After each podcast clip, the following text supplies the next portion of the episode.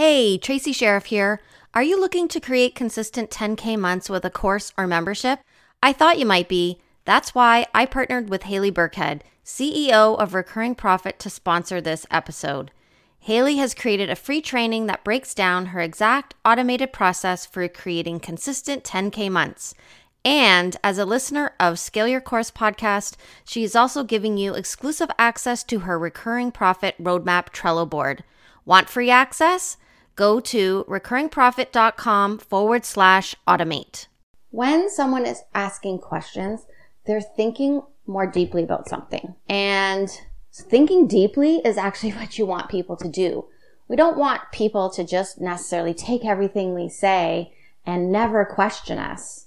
Yes, you might be an expert, but when people are questioning us, not only does it help stretch their thinking, it helps stretch our thinking.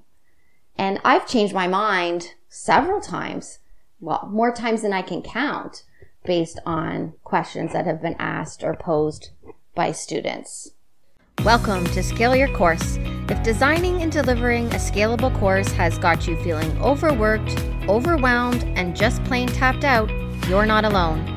I'm Tracy Sheriff, and in this podcast, you'll listen to a combination of solo episodes and powerhouse interviews where we'll share tips, strategies, and insider insights into how you can successfully design and deliver a scalable course. Prepare to reach your next level business goals without compromising your health and wealth with the Scale Your Course podcast. Welcome to another episode of Scale Your Course. I'm excited about this episode. I know I say that a lot, but when I get really inspired, I just like to hit record and see what unfolds. Today's episode is really inspired by a conversation that I've had with a former client. And this isn't at all intended to negate her feelings of success or to shine a light on her in any negative way, but I haven't been able to let this go since this was said to me. And you'll understand in a moment, but as a teacher, as a manager of people, I really want to talk about the value of people asking questions. Not just in teaching and learning, but just in general. I think we need to shift our thinking about questions because often when we're engaging with others, especially when we are in a teacher or a coach role or in some role of perceived guidance or authority, the goal is to speak to people in a way that you are clear, kind, and direct. You offer the opportunity for questions, but somehow we take on this negative perception that if someone's asking a question, that we're not doing a good job. So let me take a step back. So I was having a conversation with one of my clients about her current program. And one of the things that she said to me was that she'd actually taken out her coaching calls. Or maybe she hadn't taken them out, but she was wondering if she really needed to include the coaching calls because people weren't coming to the coaching calls. When she reached out to her students, they said that her trainings were so well done that they really didn't have any questions. And she took that on as a compliment. And perhaps it is. I mean, as a teacher, we want to be as explicit as we possibly can. If you're creating a self-study course that doesn't have any connection to you or any additional people supports provided, you want people to get a result. So absolutely you want to make sure that you're providing clear directions and not leaving any gaps or things open for interpretation. But what about flipping the script a little bit here and thinking about what could it mean that someone's not asking questions or not coming to the coaching calls to ask questions? There's there's other hidden meanings that we could take away from that besides I'm a really good teacher. And please, it's quite possible that my client is listening to this podcast episode right now. And I want my client to know that this is in no way intended to be a slight or slant to her view and perspective in that moment in time. But it's something I haven't been able to let go. And I've really been thinking about it quite a bit in my own teaching because I do have my own students as well as my own clients. And I have people that I support in a nonprofit organization. I have a team that I lead and there's um, questions being asked all day long. So it's really got me thinking. So here's the thing. I'd like us to think about what does someone asking a question offer? This is really off the cuff, folks. I'm actually very unscripted in this particular podcast episode. Not that I'm always fully scripted, but today is definitely off script. But what if we thought about people asking questions as an opportunity to engage. If people don't have questions, if they're not raising their hand or they're not emailing us looking for further thoughts, that limits our opportunity to connect and engage with our clients, our students, our direct reports, our team members, our coworkers, our family. There's a limitation there as a college professor, I actually thought very similar to my client. I need to be as explicit as possible. If they ask me a question, it might mean that there is a gap in my ability to convey information. Therefore, my goal is to reduce the number of questions asked, particularly in online learning, because I do teach an asynchronous course. That means I'm not teaching live. I am not there on a consistent basis for students. They're learning fairly independently. I do offer office hours. I do offer email communication. However, they are very much independently learning. And I used to get frustrated when students would email me and they would ask me questions about things that were already in my content. Sometimes people can ask questions about things that you know you felt you stated clearly. You've even maybe provided some additional resources, but those students that are really looking for that quick win don't want to spend the time looking for the answer would email me sometimes at all hours of the night. And so I used to get frustrated. I used to get frustrated by that and redirect them back to the content in the course. But what I've now realized just from really reflecting and sitting with the statement that was made by my client that those were really missed opportunities for me to just connect with another human being. It became very prescribed or that's probably not the right word. I'm not really sure what the right word is, but almost robotic. It was more, I was more frustrated and I'm sure the tone would come across in my emails whether intended or unintended, the tone was there. Have you checked the course shell? Did you look in the introduction module? Did you read such and such an article? So rather than looking at that as an opportunity to connect and engage with someone else as a teacher, as a coach, as a mentor, as a guide, I would spend more time focused on their need to be a better student perceptually, if you know what I mean. So remember, folks, this is very unscripted. So hopefully when I play this back, I will also feel that this episode is going to offer you the value that you need in order to maybe be thinking about how you respond when people ask questions or how you feel about questions being asked at all. So that's one thing. Questions offer an opportunity for people to connect and engage and for you to connect with them and them to connect with you. And when we think about the benefits of that, the more strong of a relationship or connection that they feel that they have with you, the more likely that they're going to learn, the more likely that they're going to take action, the more likely that they're going to invite a friend to learn alongside them, make a referral, or potentially stay working with you in multiple different capacities. They become your ambassadors because they'll feel seen and heard. So there's, there's one benefit to not giving up your coaching calls and welcoming questions, not as a sign of you not doing a good job, but actually doing a great job. Hey, Tracy Sheriff here. Are you tired of the revenue roller coaster? Are you looking for ways to sell a course or membership on autopilot? I thought you might be. That's why I partnered with Haley Burkhead, CEO of Recurring Profit, to sponsor this episode. I get it. When you already have a business that is working, it's terrifying to try something new. The key to making this work is plugging into a proven system that doesn't require your full attention. Haley has created a free training to teach you the A to Z roadmap for how to create an automated revenue stream that generates consistent 10K months. You can even customize the training based on whether you already have a course or membership or you just have an idea for one. Want free access? Go to recurringprofit.com forward slash automate. Plus, as a Scale Your Course listener, when you sign up for the free training using our link, you will get access to her Trello board mapping out the entire recurring profit roadmap go to recurringprofit.com forward slash automate. When someone is asking questions, they're thinking more deeply about something.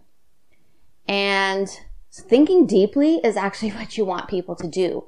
We don't want people to just necessarily take everything we say and never question us. Yes, you might be an expert, but when people are questioning us, not only does it help stretch their thinking, it helps stretch our thinking. And I've changed my mind several times, well, more times than I can count, based on questions that have been asked or posed by students. I was just in a presentation this week where the speaker talked about how she had presented a slide to a group of students that she had presented over and over and over again. And a student said to her, I hate that slide. And when she asked and probed more deeply as to what did you hate about it, she actually realized the very message that she was trying to convey was completely misinterpreted by the student just based on her visuals. And that prompted her to rethink her visuals. And this is someone who is working towards her PhD, has done her dissertation on this research, and that just demonstrates that sometimes people posing questions helps us evolve in our own thinking. So there's this co-learning thing that can happen when students ask questions. So it can make you a better teacher. It can make your learner a better student. And again, more likely that they're going to continue to engage with you, continue to learn, continue to take action, and continue to invite people in and continue to want to learn with you so we have questions give us the opportunity to connect and engage, and questions get us to think more deeply about what we're learning. What else can questions do?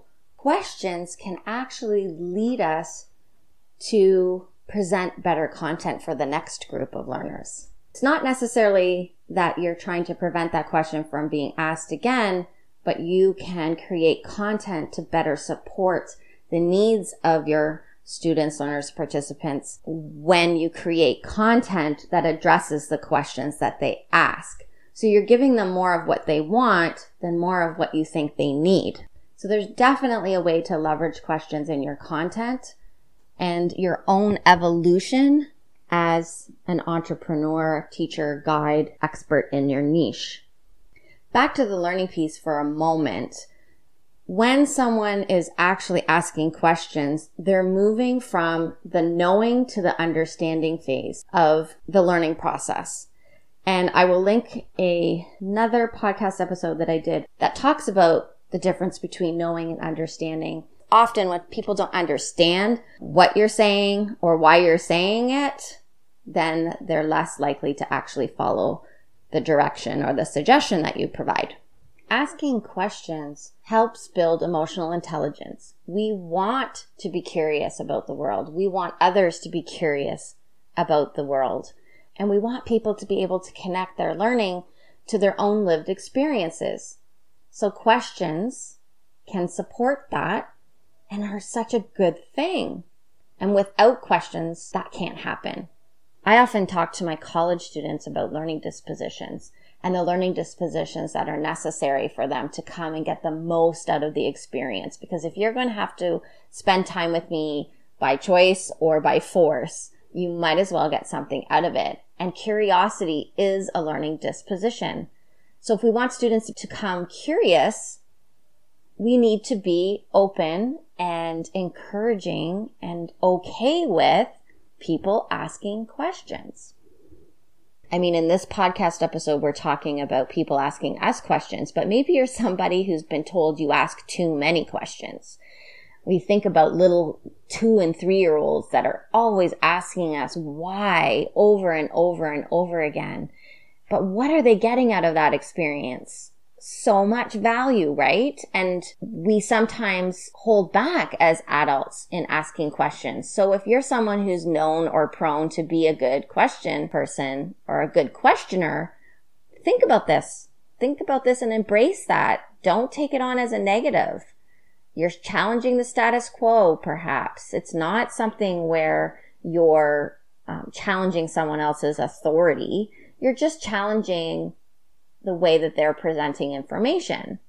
And you have a deep desire to learn more and to understand more so you can be more. So embrace it. If you are the questioner, I want you to embrace that role. Every good teacher needs good questioners in their classrooms. A hundred percent. There is nothing more uncomfortable than asking if there's any questions.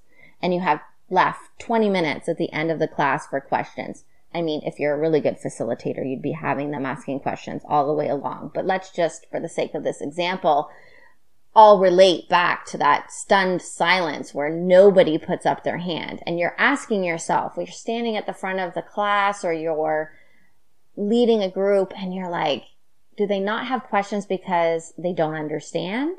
Do they not have questions because I presented so well and that means that's a good thing or is it a good thing? I don't know. Right? You're, you're left with this awkward, what do I do now feeling? And sometimes you have to wait people out. If you are a facilitator and you ask a question like that and you get nothing back from your participants, sometimes you just have to wait that 10 or 15 seconds for that brave soul to put up their hand and ask the question that they're sometimes hesitant to ask. But that's another thing. Why are they hesitant to ask? Why are we conditioned to believe that asking questions might be a bad thing, or it might make someone uncomfortable, or it might make us look silly, or any of those other S words that you can put in there that sometimes people might be worried or fearful of projecting. I'm hoping that after you've listened to this short episode, that you'll think differently about the questions that you're being asked if at all you're triggered in any level of annoyance, either from the person asking the question or judging yourself for the fact that people even have to ask you the question, I want you to think about this. Think about the opportunities that that question is bringing to you and to the person asking the question. Embrace it. Recognize that it gives you the opportunity to add more value to the world when someone asks you a question. They want to know your opinion. They want to better and more deeply understand your perspective. And they want to be better and do better. And that's why they're asking those questions. They're taking the time to ask. We need to take the time to answer and answer in a way that they feel supported and respected in order for us to cultivate those relationships that we need to have in learning communities. So again, this was an off the cuff. I don't know how this is going to sound after I edit this podcast episode, but I'm hoping I've given you some food for thought. Because if this is something that you've been struggling with or you need a mind shift on, I'm hoping that I've offered that for you today because that's what I've offered to myself just through this constant reflection on that one statement that I haven't been able to get out of my mind. If you found this valuable, please share with a friend. My goal is to help you feel supported in becoming a better course creator, a better teacher, a better facilitator and guide of learning and if you can spread the word about Scale Your Course, I'm on a mission to help people think about teaching and learning in a deeper way, a more meaningful way, and to recognize the power that we have to change the world when we take on a teacher role. Have a wonderful day, and please come back and listen to Skill Your Course. Thanks for listening.